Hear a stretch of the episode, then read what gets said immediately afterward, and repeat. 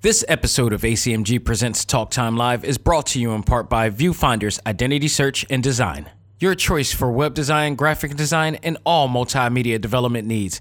Visit VFISAD.com and let us bring your vision to reality. This is Alyson Leigh Rosenfeld, the voice of Bonnie and Nurse Joy from Pokemon, Rio Kastle, Riley, and Allie from Yu Gi Oh!, and star of Crumbly Kitchen. You're listening to ACMG Presents Talk Time Live. This week, Nintendo announces their latest Switch console that was rumored for some time. RoboCop will be returning to game consoles in the far future. SNK finally reveals where you will be able to play King of Fighters 15. And for the first time ever in our final stage, I will review Dynasty Warrior, the movie from Netflix. All this and more as ACMG presents Talk Time Live Extra. Select Start. Welcome to the show to give you all the news, views, and opinions in the world of gaming. This is ACMG Presents Talk Time Live Extras Select Start with your host, Xavier Josiah. Power up and game on.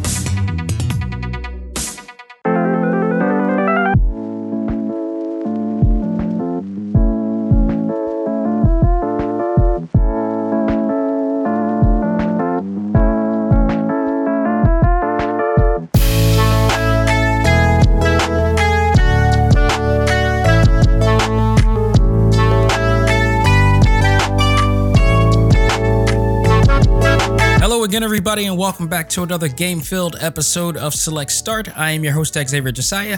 Uh, I gotta give you a heads up, man. I am still trying to regain my voice back, and why I kind of lost my voice this week. For the first time in a long time, and probably over a year and a half, I screamed to my lungs. Um, a lot of you guys, uh, you know, who listen to the show, know I'm a big wrestler fan, and if you're a wrestler fan too, you know what happened this week. You know what happened, in particularly on AEW and something that I wanted to happen, didn't expect it to happen, but I was glad it did happen. And that is the former Aleister Black is now all elite in AEW. And I couldn't have been more happy. I screamed to my lungs. I thank goodness my wife wasn't around or my dog wasn't around because I screamed to my lungs and in in such a way, in such a passionate way, like almost like whoever your favorite team is won the NBA Finals or the World Series or the Super Bowl. It was that. I felt like this was a big acquisition and get for AEW. And I haven't watched Aleister Black Russell because I don't watch WWE anymore. So I haven't watched him Russell since he left NXT, and I don't watch NXT anymore either. So I was heartbroken to know that he was going to the main roster for wrestling fans who know that, and know that I would never see this again and this, this great talent again. And not only that, but I would not see him the way that I saw him in NXT in his real glory. And he didn't even get a chance to shine in it, just like I thought. They swept the rug from under him and took everything that made him so cool and so awesome out of it. He his contract, his contract situation benefited him more than it benefited WWE, and now he's in AEW. I'm so glad he made that decision. But that's why my voice is out right now. And um, hopefully, I'll be able to get through this episode. Uh, we got to get through this episode because there's a lot of gaming news to talk about. Well, some some significant gaming news, I will say that. But in our final stage, as you heard in the intro, I switch it up. I switched it up today because um, a lot of the games that I'm going to be playing are in process of uh, you know, review right now. So I won't have a new game to talk about till next week because I'm playing. And a lot of the games that I'm playing are like RPGs, and you know, RPGs take forever to you know get through sometimes. So I'll be playing two of them in particular. Like um, one I'm playing now is uh, Ys. Uh, what is it? Ys Nine uh, Monstrum uh, Nox, and um, yeah, so I'll be talking about that. What I, my playthrough of that so far, but I won't give a complete review of that. Um, Monster Hunter uh, Stories Two just came out today and just released. I just got it uh, released digitally, unlocked on my Nintendo Switch. So we'll be talking about that. And of course, speaking of Nintendo Switch, we will definitely be talking about the new Switch OLED console. So let's even let's not even waste any time. Let's get to that right now. Um, my thoughts on the new Switch OLED console. I am so glad. I, I, you guys don't know. I was just so close to buying a brand new Nintendo Switch because the one that I have now, that I've had since 2017, and kudos to Nintendo because this hardware, despite the Joy-Con situations and all the stuff, the hardware itself has lasted so long. And you got to remember, it's 2021 and 2017. Five years ago, you know, we were just starting to play this console. And kudos to them. This thing has lasted, you know, this speaks volumes of their hardware and their quality of hardware. I forgot that I had the Nintendo uh, Switch for this long, but I was looking to. It still works great. It still works perfect. I was still looking to um, play it, but I just, you know, after getting these new Hori controllers, I can't use the cover that I use anymore. So what I'm afraid of is that this particular Switch has been autographed by Yuri um, Yoshinori Ono, who is the former executive producer of Street Fighter 4 and 5. And I don't want to ruin that autograph. I already put like um, you know, enamel on there to keep the autograph on there, but I don't want to scratch it up or anything. So I'm thinking about retiring this one. And I was looking to get a new Nintendo Switch. I would check Amazon. A lot of places were sold out. Uh, Nintendo is no longer selling them. Uh, I went to Best Buy recently and they didn't have any more in stock. And I had they had to do a like a sort of a um a order stock order. And I was like, no, it's not it's cool. I'll wait. I'll wait till they get a new stock. Lo and behold, there's a strategy to this, and now I understand why there were none in stock. They just announced the their latest version. This rumored version that we've been that has been rumored for quite some time has been announced this week. And the Nintendo Switch OLED model will provide a lot of upgrades to the original that fans have been asking for.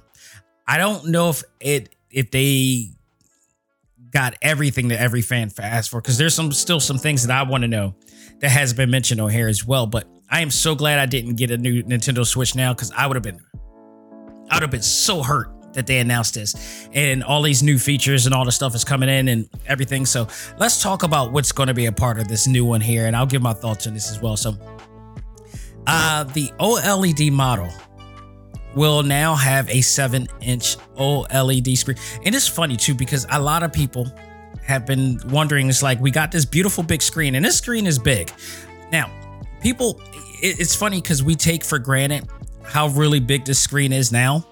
In accordance to their the old like the DS or the the 3DS and stuff like that, or even the PSP, the you know the PlayStation PSPs uh, screens, which at the time was the biggest screens that you could possibly see. Uh, yeah, it was because the the Lynx wasn't nowhere near this big.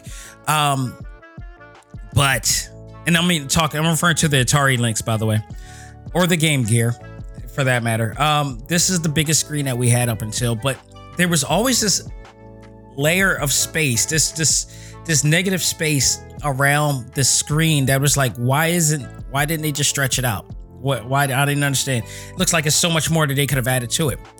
And now they did. They added about like at least another inch to it. It looks like uh, of of screen, which is going to make it look a lot bigger, and will provide more vivid colors and contrast when playing on the go, as they so put it.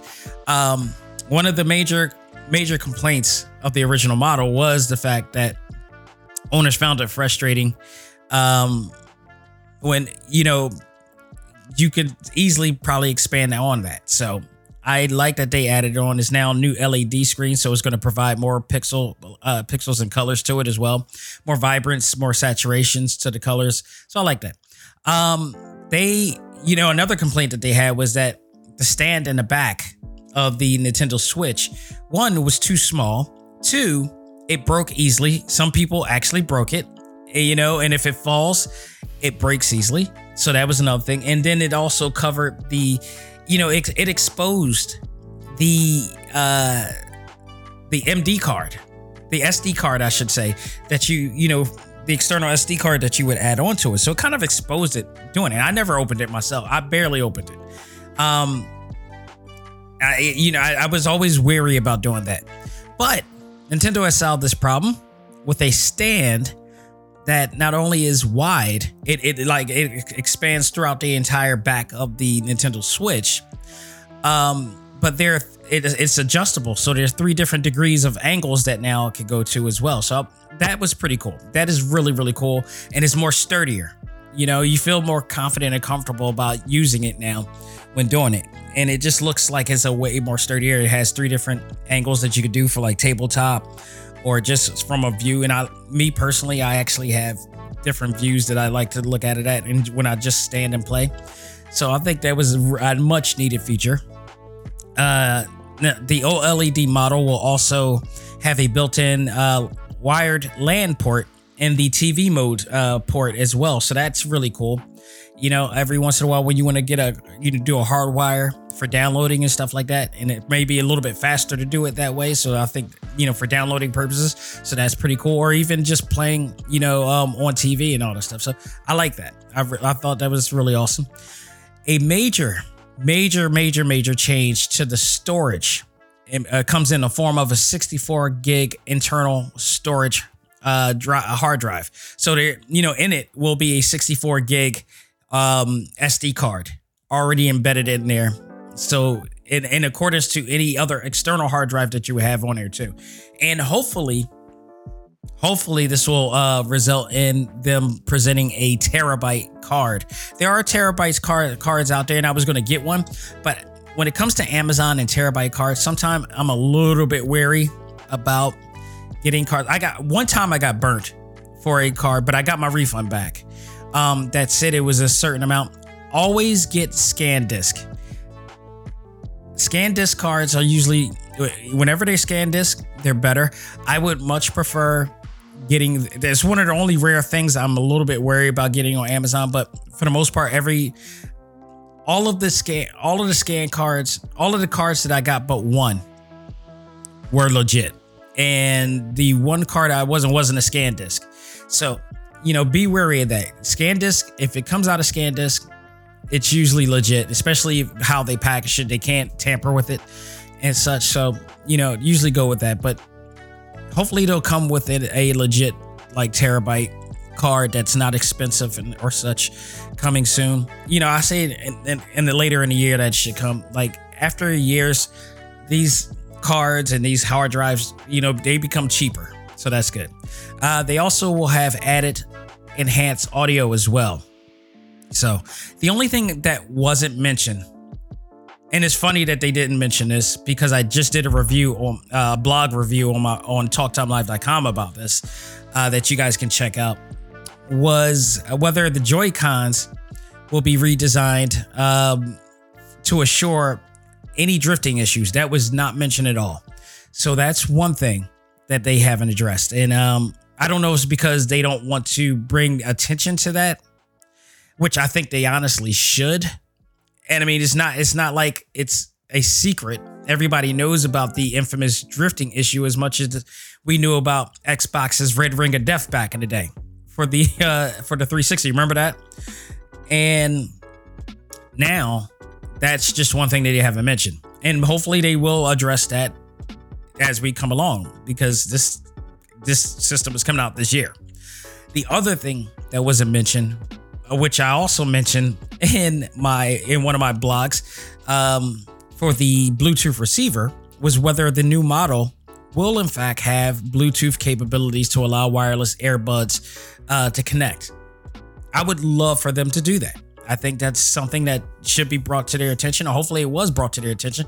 There's a bunch of different, um, you know, Bluetooth Air buds from Genki, and the one that I actually recently, uh, you know, did from um, HomeSpot, HomeSpot. Uh, or HomeSpot it was that I reviewed on uh, TalkTimeLive.com, which again you could go and check out on TalkTimeLive.com on the blog section, uh, whether you uh, want to check that out or not. Uh, I would want them to do it because what it, what it'll do is that it'll that will take unfortunately if they add that on there built in to their new system to their new console it will keep us from having to buy these new and I, I hate to say it because you know it'll take money off of the manufacturing of the third party but at the same time it'll allow us to do use Bluetooth wirelessly that was already built in, while also being allowing us to be able to charge the console consistently or always be on charge and not having to use that particular you know use for that purpose. I mean, it's great that these third party models have it now, but this is something that I think that Nintendo should have had on the go. And if they do, at least how about Nintendo create their own air, you know, earbuds and add that onto the Switch? Well, I, I don't that that can be an easy thing to do. You know, make it compatible in some form, somewhat way. So you know, it's just something for them to think about on that note if they haven't already. So, but I'm looking forward to it. Uh, I know this is going to be a, this is going to be the new holiday hot item, and I love the fact that Nintendo did this while PlayStation and Xbox is already kind of somewhat established now. I know they're still having problems, still you know, getting consoles in, but by the time October come in, more people should be getting a PlayStation 5 or Xbox One. But now Nintendo is going to be the new hot thing. Guaranteed. Guaranteed I'm probably going to have to fight to get this one too. or I might just hold out to get this until maybe like a certain time. I, I refuse like it's going to be interesting to see how easy or hard it will be to get this. I am not going to go through what I went through with um with with the with the PlayStation 5 because it all it all you know at the end of the day this is just a update but this is not like a new console. This is just an update to the new to the console that we already have. It'll still play the same exact games it still virtually do the same thing. The features are great but it's nothing worth going out of my way to get. If i could get one early that's awesome. Um, but i already have a place uh, a nintendo switch right now I will get it when I can get it. There's like nothing in here. Like the graphics won't be any different. Um, you'll just have a bigger screen and some other other features at, at that. But um, I will be more than happy to get this, and eventually I will get the uh, OLED um, just to re- just to retire this at best. Um, so I I'm all for it, but if it's going to be one of those situations where I had to go through the same exact thing that I had to go through with the Nintendo um with this um what was that? With with what on but then again it it it really shouldn't because the pandemic has diluted dramatically since the time of the PlayStation 5, uh, which was back in November. Um, we're no longer quarantined like we used to. We're in fact, we're not even wearing masks like we used to. So it may be an in-person type of experience. I think the experience may be even better than it was. It depends on how Best Buy and Target and all of them do it. Are they going to con- and and Walmart are they going to continue to do it online? Are they going to allow people to sit and stay in line and possibly get this as well? I don't know to what end. They got to restructure that now because like I said the pandemic is it's not over, but it's diluted to a point that everybody's able to go in some places without masks now. It's there's more there's a higher level level of normalcy, especially in the US than it ever has been um, within the course of a year and a half. So it'll be interesting to see how these stores are going to restructure this and whatnot. But I'm looking forward to it. Eventually, I will get it, but it's coming out October 8th. There's no site of pre-ordering yet, um, but when that time comes, I'll, you know, damn sure we'll see how I'll be ready to get it, but eventually I will. So, um, like uh, this order of news is very interesting because this is a, a classic both both on movies and in games as well. RoboCop Rogue City is has been announced and scheduled to come in 2023. Never heard of a company actually announcing a game coming out two years from now. That's interesting. Um, I, I don't recall. I don't even think Square Enix has ever announced a game to be coming that far. I mean, I think Final Fantasy 15 maybe was a game that they mentioned. I'm not sure, but this is so far in advance. Um, but a teaser trailer uh, released uh, this week announcing the coming of a new RoboCop game to PC and game consoles. Didn't say which game consoles will be receiving this. Depends on the format of the game, possibly. Uh, no real information announced as to what genre of game this will be either. Um, this will be developed by uh, and published by companies um, uh, Nacon or Nikon, if I'm uh, saying this uh, correctly, MGM and Teyon. So uh, this, the first RoboCop game that arri- uh, arrived on the NES. That was the first and probably I think only one I've really ever played on the NES, and I still own that. I believe I still have that in two, maybe three, uh, on the uh, on the Raspberry. Um, but the first RoboCop one uh, a game arrived on the NES in 1988 by the by Ocean Software and licensed by Data East. Got if you're old, if you're old school 8-bit retro gamer out there, you know Data East. Remember that? That was classic. They used to have some really classic games. Again, still own a few on uh, ROMs of that stuff. Um, but Data East, man, oh, that takes me back. The last Robocop game console that was released in 2003 by Titus uh, for the PlayStation 2 and Xbox, and as it was a first person shooter and was met with disappointing reviews. I'm hoping that this franchise will bring justice to this franchise because everybody loves Robocop. Everybody who grew up with Robocop loves Robocop, whether it was the movies or the cartoon or the comics where they kind of, you know, did some crossovers and such like that, you know. So I am hoping that this is a, you know, great revamp to the series. I also hope that it's not FPS. I just don't want an FPS Robocop. And I got a feeling I just my gut feeling this is going to be a first person shooter game. It feels like it's the easiest route to go for Robocop, but you know, I hope not. So it's coming in 2023. I guess we'll hear more from it as time goes on. So stay tuned for that. Um, you know, I mentioned some games that I'm playing right now. So the current games that I am playing and looking forward to reviewing right now, uh, Disgaea 6, which did come out um last week. I, you know, I gotta admit, I love playing the Disgaea games. I loved them playing them in the past. I, you know, five was actually really great. Five and four were really great and really fun to play. Disgaea six. I'm having a bit of trouble enjoying this like the other ones. I don't know if it's because of the camera views. I don't know if it's be- the new camera angles and views and such like that.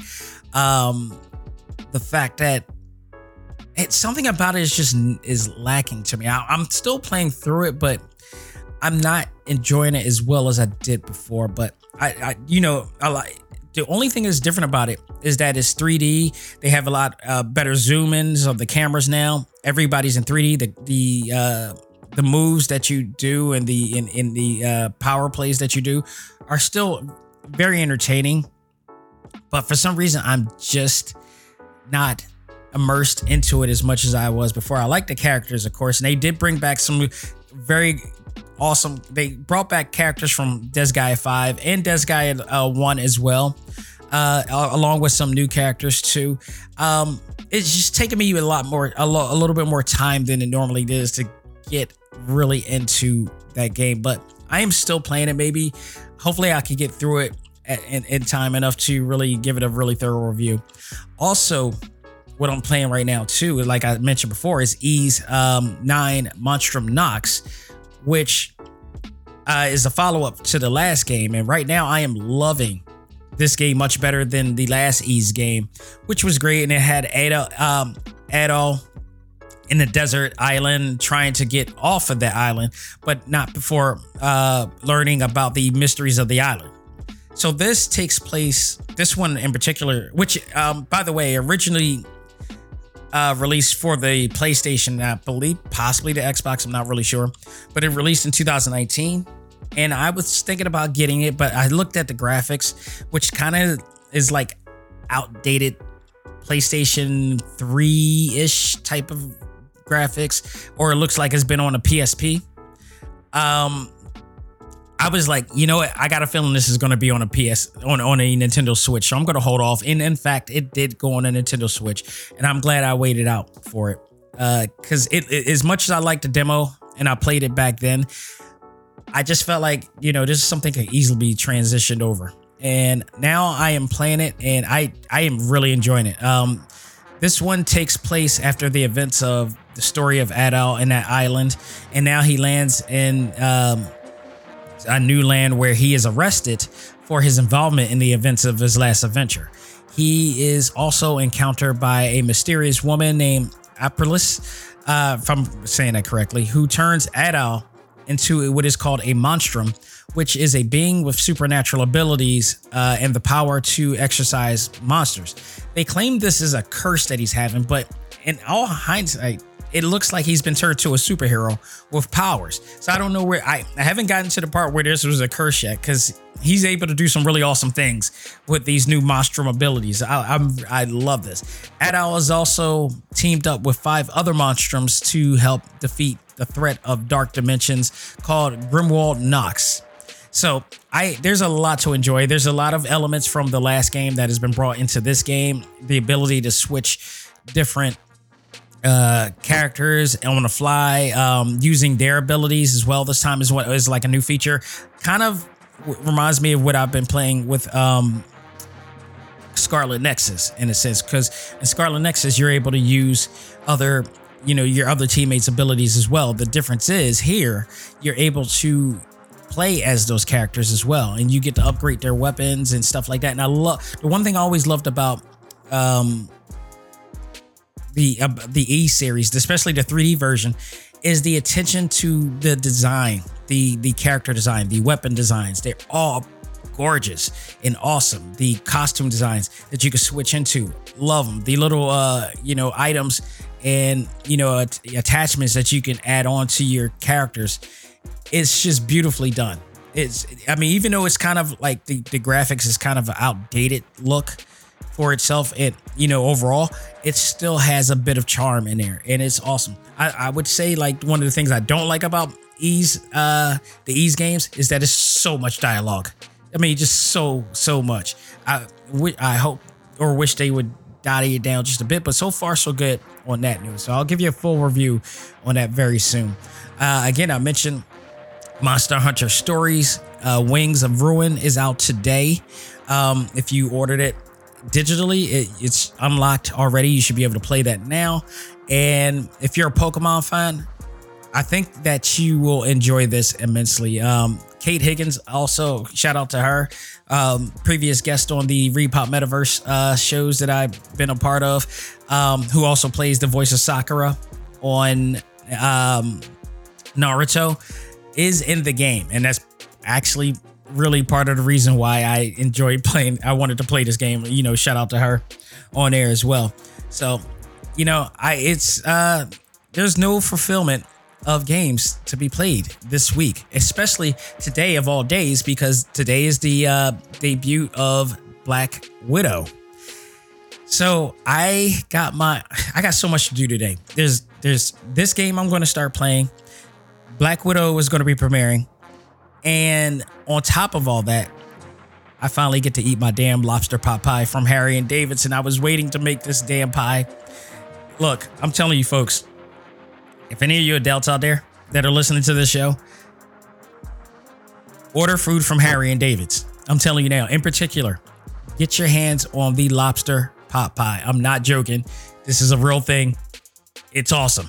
I've had it. My wife got it for me for my birthday. I loved it. It, it tasted phenomenal. And then for in honor of Black Widow, I'm cooking it today. It's about like a 90 minute bake, but it's worth it. so it, you know, if I'm going to do this, if I'm going to watch this movie at home, damn sure I'm going to do it in style. So trust me, my experience watching a new movie at home is going to be way better than what I do in the theater that I watch Fast Nine in. But I digress. um, other games that I'm looking forward to playing uh, in the next month or so is Samurai Warriors 5, which is coming out at like on the 27th. Neo, The World Ends With You, also coming out the same freaking day. I hate you guys, but I love it as well. Master Blaster 3. Shout out to my man Matt Papa from Inti Creates in Japan. They're coming out with the third and final installment of the Master Blaster Zero series. So I gotta I gotta think about seeing if I can get him back on to talk about that and see what he's been up to as well. So it's gonna be very interesting.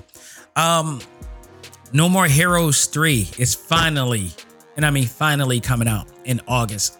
Cross your fingers. Let's hope that this is coming out in August.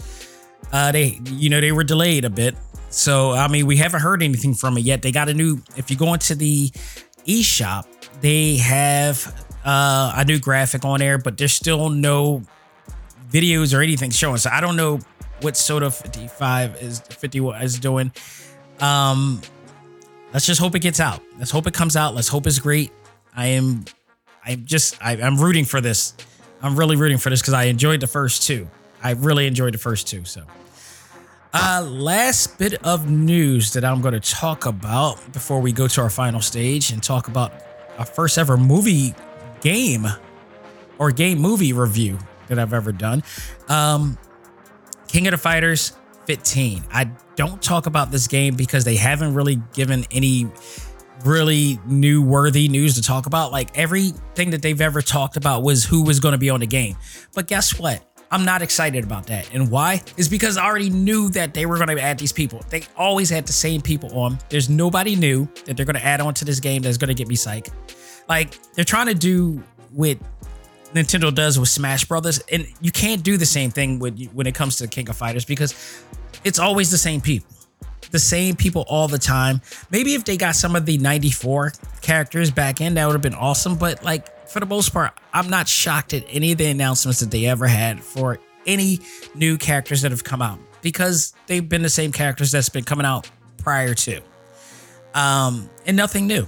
Just really nothing new. Um, I would like to know more in terms of what modes that they're going to be in. Is there going to be an in-depth story mode to this? Because the last game had a it what upset me about King of Fighters 14. It looked great, it played great, it did all the traditional things that it did, but it was way too traditional. In fact, it didn't feel new and fresh. And I felt like they were just not willing to go a step above. When Street Fighter 4 came out, you know, it revamped the series. Yoshinori Ono revamped the series, made it 3D, gave it a new fresh coat of paint, but they knew they had to, to up it because you had companies like NetherRealm who really changed the game when they did first did DC um, versus Mortal Kombat or uh, Mortal Kombat versus the DC universe in a sense, and they gave it this really full cinematic feature that made it feel like an actual movie. And this was the first of many uh, type of games that they did from there. Next, they did Injustice. And then after that, they did Mortal Kombat 9, which made it feel like a like a, a fantastic movie experience, okay? And man, did I enjoy I still enjoy Mortal Kombat 9 just because of how they told the story. I enjoy all of the Mortal Kombat games that they did. I enjoy all of the um the Injustice games that they did because it just made it feel like a movie. Like they work with Warner Brothers now, so Warner Brothers was like, you know, they gave them the the liberty to create a movie magic experience in a fighting game. And then Tekken, Bandai Namco, to their credit, also did it justice as well. And they came out with Tekken 7. Tekken 7, absolutely the best of them all because they gave us such a full featured uh, environment. So to the point that I'm upset at why they why they didn't do that for Soul Calibur. Don't understand why they didn't do that. Um, and other games that they've done too have had that same type of presentation. King of Fighters 14 just felt like rinse, wash repeat of everything they did, but just in 3D now. So to me, it just felt like it, it, it I was really disappointed by it because it did the exact same thing that the 2D versions did, just in 3D. Now, I think now it's time for them to upgrade it. They they had a they had a animated series that came out uh, a while back. It, it, it was subtitled for um for people in America, but it, it was awesome. It was beautifully done. I would love for them to do that and bring it onto the game. Give us a full fleshed out story starring a lot of our characters that we love and give them some more personality. Have them add, you know, a, a really lengthy story element the same way that Street Fighter 5 was, the same way that Yoshinori Ono did for Street Fighter 5. I mean, say what you will about Street Fighter 5, but they gave us a huge story mode. They also within that, they gave us an arcade mode with the traditional way that they did it. So they gave us so much. So I love what what they did with that game. Always will. I need King of Fighters to step it up because I love the King of Fighters series. I've always loved it since day one. I loved it since Fatal Fury came out and Art of Fighting came out. And then they mashed these two together and then added the Akira Warriors with it as well. Um, Ikari Warriors, I should say. And and and, and uh, Athena added that game element to it as well. And so many other game like it I love the culmination of all this and they bringing all these together, all of their universes together and the worlds together to do this one big tournament. There needs to be some element to it, man. And it, you know they did with the animated series. Just for some reason, they just did not do it with this. I just I don't get it, man. So hopefully they will. Um, but and they also didn't, you know, give a release date. A lot of it um, they claim is because of the pandemic. Understand? That's awesome. But they now say it's coming out in 2022. It was supposed to come out this year, but it was delayed due to the pandemic. But they also didn't announce at the time what it was going to be out for. And now they did. And I'm slightly disappointed by this in a sense. Uh, it will be released for the PlayStation 4, PlayStation 5, Xbox X, and S series. So I was, it was talked about. Now you can say it's rumored that it was supposed to come out for the Nintendo Switch. And I'm really disappointed that it's not coming out with the Nintendo Switch. So here's the thing. Here's the thing. Samurai Showdown did come out for the Nintendo Switch. I think it may just be a matter of time. Maybe they just want to focus on one aspect of it first. Once they get that established, it may just come on to the Nintendo Switch. So it is possible that it still may be scheduled for the Nintendo Switch. If not, it better be a damn reason why this thing's not coming to Nintendo Switch. And hopefully the reason it being is that they added a lot more to it to the point that it can't be put on a Nintendo Switch. But I hope that it does come on a Nintendo Switch. And I hope that they provide a much deserved presentation that this franchise absolutely needs to have and deserves. So we'll see. Folks, that will do it for this segment of the show. We're going to take a break, come back, and enter the final stage with our very first movie review based on the. Cl- should I call it classic? Is based on the iconic, I guess I could call it that, uh, game series Dynasty Warrior. How did it fare? How did it work? Is it worth checking out? We'll find out right after this. Ladies and gentlemen, this is Dak Xavier Josiah, the host of ACMG Presents Talk Time Live, the podcast. You want to catch up with all of our podcast shows and hear from some of the hottest names in all of anime, comics, movies, and games, such as. This is Maile Flanagan, the voice of Naruto. This is Stephanie Sheh, the voice of Sailor Moon. This is Ruben Langdon, voice of Ken Masters and Dante from Devil May Cry. Hey there, this is Kyle Hebert, the voice of Ryu from Street Fighter V. This is Chris Battle, character designer of Teen Titans Go. Here's your chance to check out all of that and more on TalkTimeLive.com. TalkTimeLive.com provides all of our ACMG content with new and previous episodes, exclusive interviews, articles, and much more.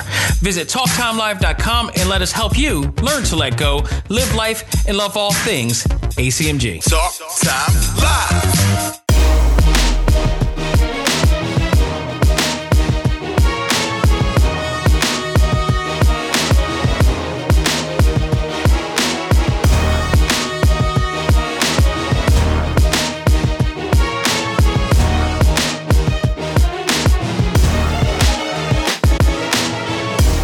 Welcome to the final stage of this program, and I am here to review for the first time ever a movie, but a movie based on a time honored video game series, an iconic video games. And I, yeah, you can really say it's iconic at this point.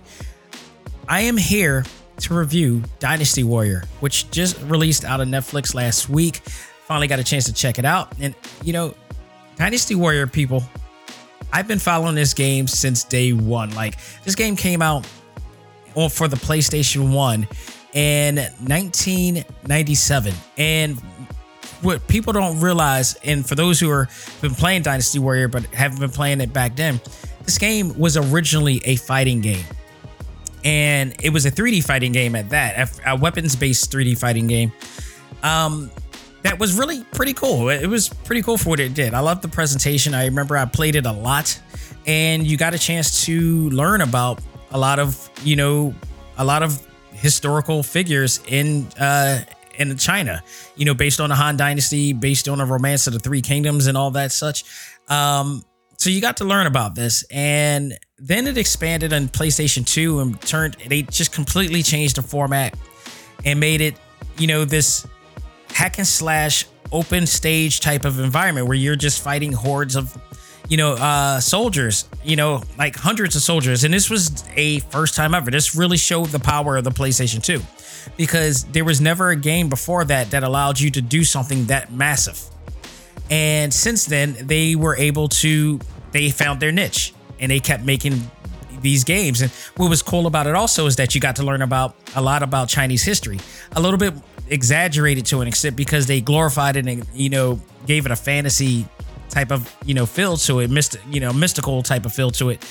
Um, but it, it really worked out, and you got to you know learn about Liu Bei and General Cao Cao and you know and and Lu Bu. Like Lu Bu became a legendary video game character, an anime character. Like his legend was told greatly from this game series, and now after all these years and all these different versions and you know now to expand it to samurai warriors which tells you know the history of iconic figures in japan. And then also now we have um orochi warriors. They got also use the engine to license uh anime you know um series and stuff like that.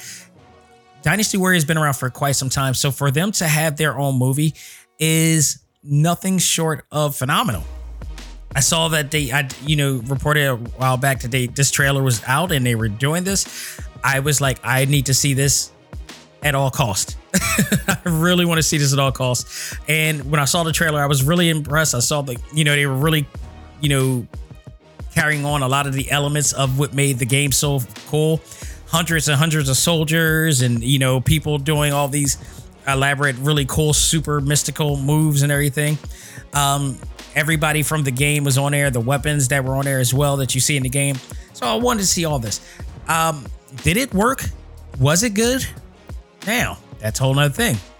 When I looked at this movie, I found out it was coming on uh, Netflix. I was ecstatic, so I was definitely going to review this. To what extent, I didn't know. I was normally I would have I would have done this on the regular show, but there's so many movies out coming out this month.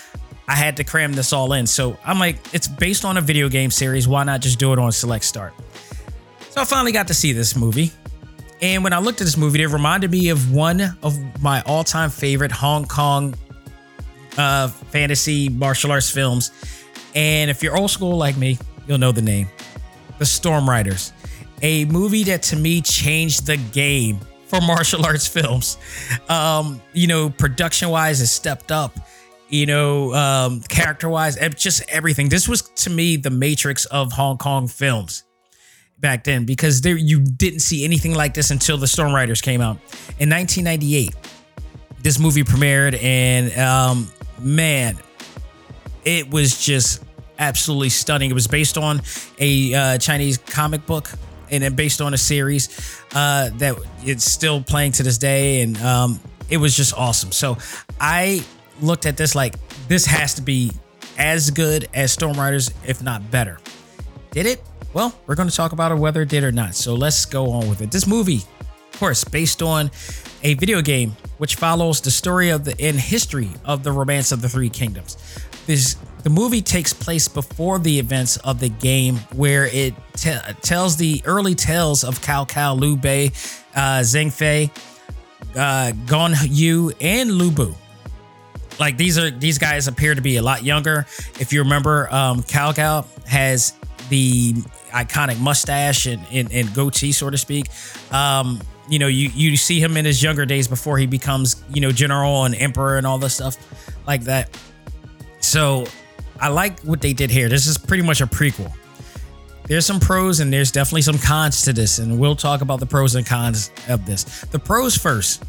For the most part, it felt familiar to the game's hack and slash format, as well as the original uh, fighting game format. As well, there is a scene in there that's really awesome where they do like one-on-one battles, and I felt like that, that was a like they were paying homage to the original format of uh, Dynasty Warriors. So I did like that aspect, but also they really did capture when it came down to doing the you know war, the battlefield scenes in the war and you got one character that's very powerful and he has you know mystic abilities and he has his weapons and he's just you know just going havoc on hordes of different like enemy it really gave you that video game feel. So that they did right.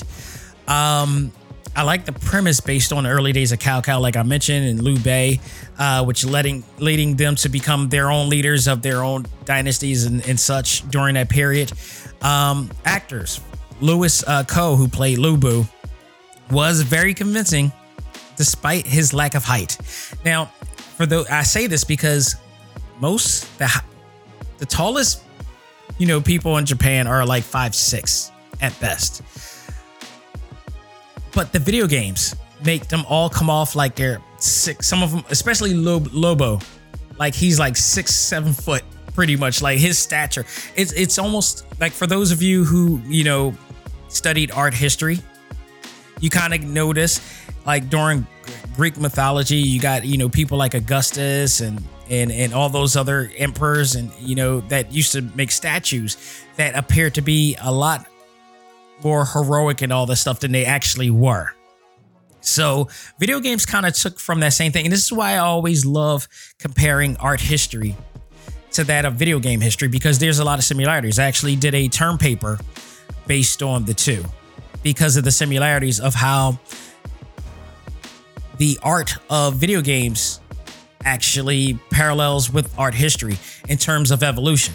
You know, we had the 8 bit, you know, type, we had you know the not even the 8-bit like we had the atari era of video games like pac-man the way they did pac-man back then for the atari and, and et and all that stuff that to me was considered the paleolithic era of video games where it's like can be compared to cave you know paleolithic caveman drawings and paintings on the wall then you get you know they both art and both video games evolve into the more humanistic era, the more photorealistic era. Um, Greek mythology, you had sculptures that were um, more realistic, but the people that they were based on, like for me, like I'm pretty, I'm a pretty well shaped dude.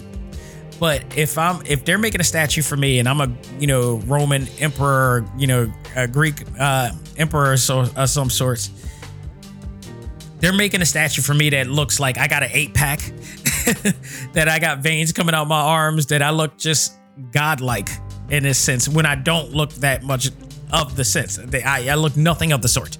You know, that was Greco Roman mythology pretty much. You know, Zeus was probably like a dude eating pork grinds in hindsight. Um, but yeah, honestly, um, it's really interesting. They did the same thing for Dynasty Warriors. They made Lobo like a giant of a man, and he was more of a a, a, a juggernaut, if you will. But in the movie, Louis Koo is not that tall, and they tried to do their best to make him look uh, have that you know height and stature feel with despite the fact of the look and like that you would normally see from Lobo and rather not just the Dynasty Warriors video games, but you've seen Lobo in other things. Uh, Record of uh, Ragnarok recently had the character on air, and he's like a big dude too. So he he he's you know he's neck and neck with Thor. Okay, who Thor is also being portrayed as a character who's you know six foot or seven foot or whatever like that. So I just found that that, that was very interesting. But for the most part, he was his portrayal was very convincing. And I really I really enjoyed um, what he did with that. So um, Kai Wang as Cao Cao also was probably one of the biggest focuses of the um, story, and I thought he did a good job showing both a bit of a sincere side of what we have been told of him. Uh, yet he's also carried his sinister side, and, and him leading to be that sinister, you know, Megatron like bad guy that we known of him, the vilified version that we see him in the series as well. That um, he mostly becomes, you know, ruthless in order you know his whole philosophy is that he needs to be ruthless in order and and, and rule with an iron hand you know with an iron sword in order to you know take over the Han dynasty from Dong Zhuo uh who vows who he vows to kill you know so he he's like he's in the background like trying to you know get ahead so uh Tony Yo Ning Yang as Liu Bei and I'm hope I'm really, I'm probably butchering that to a degree, to a high degree. But Tony uh, Yoing Yang also played as Liu Bei. He played very well. He played the Optimus Prime like character. You know, yes, um, just as well. He needed to play off of uh, Cao to some extent. They teased the dissension of those two and their philosophies clashing quite a uh, you know quite a bit in there too. So I mean, it, it really played off, and like it was going to lead to what we all know and see from the games as well. Um, both had these contrasting philosophies that you know of how they how the Han Dynasty should be ran and how things should be run. Um, Liu Bei wants to take you know over, wants to work together with other kingdoms for the sake of peace, while Cao Cao wants to rule it you know his way and feels that his way is the best way. Um, they both work together, you know, at first, and you know the three as well as the three kingdoms and. All of them work to take down the reign of Deng Zhao, who just wreaks havoc all through the land in the Han Dynasty. So the cons of this film for me it it wasn't necessarily a deal breaker but it was it was unfortunate. It reminded me of kind of the thing that disappointed me about watching marvel's the defenders uh, when that was on netflix. Um, the special effects weren't as solid as you would expect it or want it to be it needed to be. There was a lot of inconsistencies with them uh, points in the movie where you still realize that there was green screen behind it and it just didn't felt it is it, it didn't feel natural. Like if you look at the, the the the big battle scenes with the armies in this movie, and then you compare it to what you see on Marvel Avengers Endgame, it's a huge contrast. When you watch Marvel Avengers Endgame, you could tell they use the highest, most expensive equipment and technology and programs to make sure that you're not taken out that that you can suspend your disbelief. And i didn't get that in, in all of the scenes in here. Some of them yes but not all of them some of it just didn't you know like when they when they had the scenes that didn't involve them doing power you know mystical abilities and powers and such and they weren't doing you know in big warring scenes they were good. When it got to the point when they did the big battle scenes some of it was good and some of it wasn't you know, it just it just kind of took you out. And this is the part where I was disappointed because when I watched the original Storm Riders in 1998, by the way, I'm really amazed because I didn't realize Sonny Chiba was Lord Conquer. And then again, back then I didn't know who Sonny Chiba was. And now that's why that show, that's why that movie was so awesome. Sonny Chiba is just awesome. Sonny Chiba has played in so many different things. Uh, Lord Conquer was a was no joke. So um but I digress. but um yeah man it, it just it, it just it's a shame because i thought for the most part the movie was pretty good.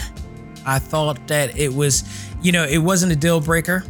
It wasn't a it wasn't something um that i can say i will never watch again. I've seen i've watched worse movies. It's just a movie. It's just it's a movie that i feel like you know, if you're a fan of the movie, you're watching just to watch it. If it's on Sunday, you know, it's not perfect by any stretch, but it did a good job. Um, one of these days, I should probably just uh, re, uh take a look back at Storm Riders because people need to watch that. Like I said, Sonny Chiba, who played in Kill Bill as Hattori Hanzo, and he played in uh, Tokyo Drift, was Conquer in that in that movie. Trust me, that dude was awesome. Um, but I mean, it just the other thing too that really took off too was the uh, talk about inconsistencies. And we're continuing with that. Was the involves the violence level here.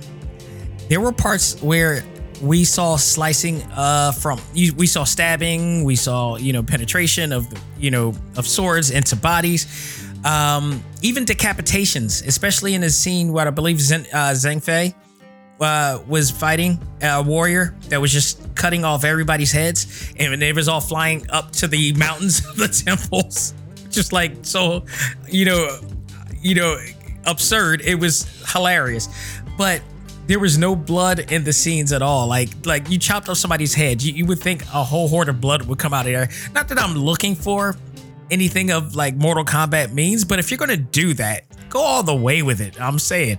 Um, so I thought that was really interesting. You know, decapitations. It, it, where on earth do you see a decapitation where no blood is falling out? He even grabs the head, he drags it on, you know, and carries it to the temple, and nothing. So it was really kind of a cartoony type of thing. Um, so I it, that to me was like, all right. Even furthermore, not to mention, the game showed it really never really showed that high level of violence. So I didn't understand why they felt that they need to do go the Mortal Kombat route. It was like they, it was undecisive as to whether y'all wanted to be violent or y'all wanted to, you know, or y'all wanted to be Disney. You can't have both. It's like if you're gonna go one way, go to go all the way. So, I mean, overall, this movie, like I said, if you're a fan of Dynasty Warrior, I think you're going to enjoy it just for the sake of that is Dynasty Warrior. I would rate this in the same way that I would rate like the Resident Evil movies in a sense, but I might enjoy this better than um, Resident Evil movies because at least this, in terms of authenticity to the game, if I compare this to uh, to Resident Evil, this is far and away closer to the story and the premise and the look and feel of the video game series. Whereas Resident Evil, Paul W. Anderson, he just went on his own direction with that, went on the same way that Michael Bay did with Transformers. Um, but this, I can enjoy this because they did really, from a from a writing and story development, in a narrative standpoint, they really kept to the game. Even answered the questions of the scenes where they had the sword, um, the the uh, the, the woman who gave you the weapons that you need to combat and fight in battle. And they answered the question as to how these people in the video game have these really majestic, you know, awesome weapons that you get to upgrade and update every single time in the game. You know, when they do the RPG elements in there. So they answer that. And I do appreciate it. And, that, and even that scene, that scene was awesome because the special effects in there really stuck. It really felt like you were in that mode. So, um, overall, if I give this a really good grade, I'm going to give this a C plus. It wasn't the best thing I've ever seen. It did carry on the story. It really did make me feel like this was the game come to life, but I felt like they could have done so much better for this game. I mean, for this movie, actually. Like, I, like I said, if you're a Dynasty Warrior fan, I think you'll enjoy this just for the spectacle aspect of it. But if you're looking for something that's going to match up to Storm to the Storm Riders or you know any any like any other really highly well done martial arts film, this is not going to be the one. this is not going to be the one. If you want to see that, I definitely recommend going wa- watching the Storm Riders. Awesome movie. Um, but you know, for video game fans, I think this is a fair game. This is a watchable. This is a watchable series. This is not going to be the most remembered movie series, and I don't even know if they're going to continue to do um, sequels to this, because uh, this was a prequel leading up to everything that we now we see in the game. So, I mean, performances were great, all that stuff, but it just I felt like they could have done much better here. So, I mean, there was you know with the inconsistencies and all. So, you know, it's available on Netflix now. Go out of your way and check it out. Uh, I think it's worth oh, it's worth a watch at best. So you know, go ahead and check it out, folks. That will do it for this episode of Select Start. Thank you guys so very much. I am very happy. Just to let you know, I'm doing this very early in the morning because I need to start cooking. I need to get ready because I am looking forward to watching Black Widow and the comfort of my home. The lobster pot pie is awaiting. This is my summer Thanksgiving, people. so as as I'm talking about this, you should also know that I will be reviewing this this Sunday on the Prime show. So stay tuned for that. Um, you know, was my experience I will also talk about this as well. Was my experience watching it at home better than the theaters? Um, especially after watching Fast 9. Like god, was was that anticlimactic. I should have picked uh, another theater to go to. I think it's just going to be a matter of, you know, it just depends on the theater that I go to for my experience and I need to go back to Movie Tavern very quickly, if at best IMAX theater. Um, plus, my thoughts on this week's Multiverse Madness episode of Loki. My God, do we need to talk about that? I good. We need to talk about that. Among all other things going on in the world of our favorite fandom. So stay tuned for that. Again, folks, you can check this episode out and every episode on our very new and improved Talk Time Live website. You could go to talktimelive.com. All of our podcasts will be there. And not only that, they will be easy to find. You could go to the search engine on the left of the page, right above every latest episode that you'll see. Click on it where it says search podcast, type in TTL exclusive. You can find all of our exclusive interviews with some of the best in all things anime, comics, movies, games, including a returning guest that will be coming very soon. That's in the process. We're locking down a date, but um, this person has agreed to come back on air. I don't want to say yet until it's official. So, but he's been in a really good spot lately, doing some really great projects, and I'm looking forward to having him back on the show again. So I'll mention that soon. Um, but you can check all of our podcasts out there. You can check out our video, uh, exclusive video interviews there. You can also go to the media page to check out the Repop Metaverse panels that I've worked on as well. And, and, and there, among other things, uh, our blog page is full of new blogs and reviews on different um, products that I just brought the Hori Split Pad Pro for the Nintendo Switch, also the Home Spot Bluetooth adapter. You can check out there my Ichigo Nindroid, Nendoroid uh, Ichigo Kurosaki figure I got as well, as well as uh, a look back on our retro replay rundown of games from Bleach and Sailor Moon. So that's all up there on talktimelive.com. You can go out of your way to check that out, as well as other content on that page.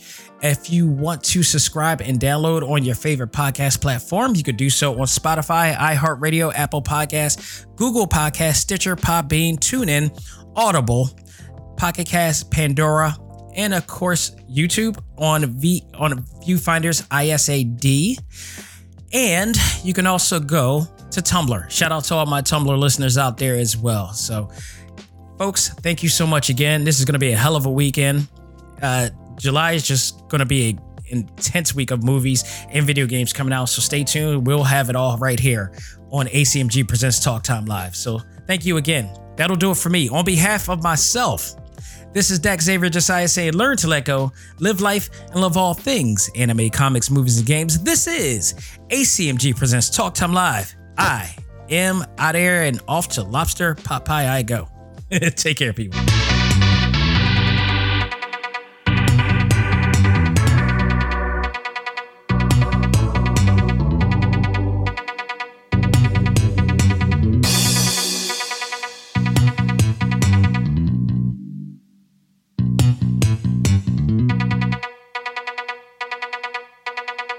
Music for this episode is provided by Game Chops. Check out these great chiptune tracks and more at music.gamechops.com.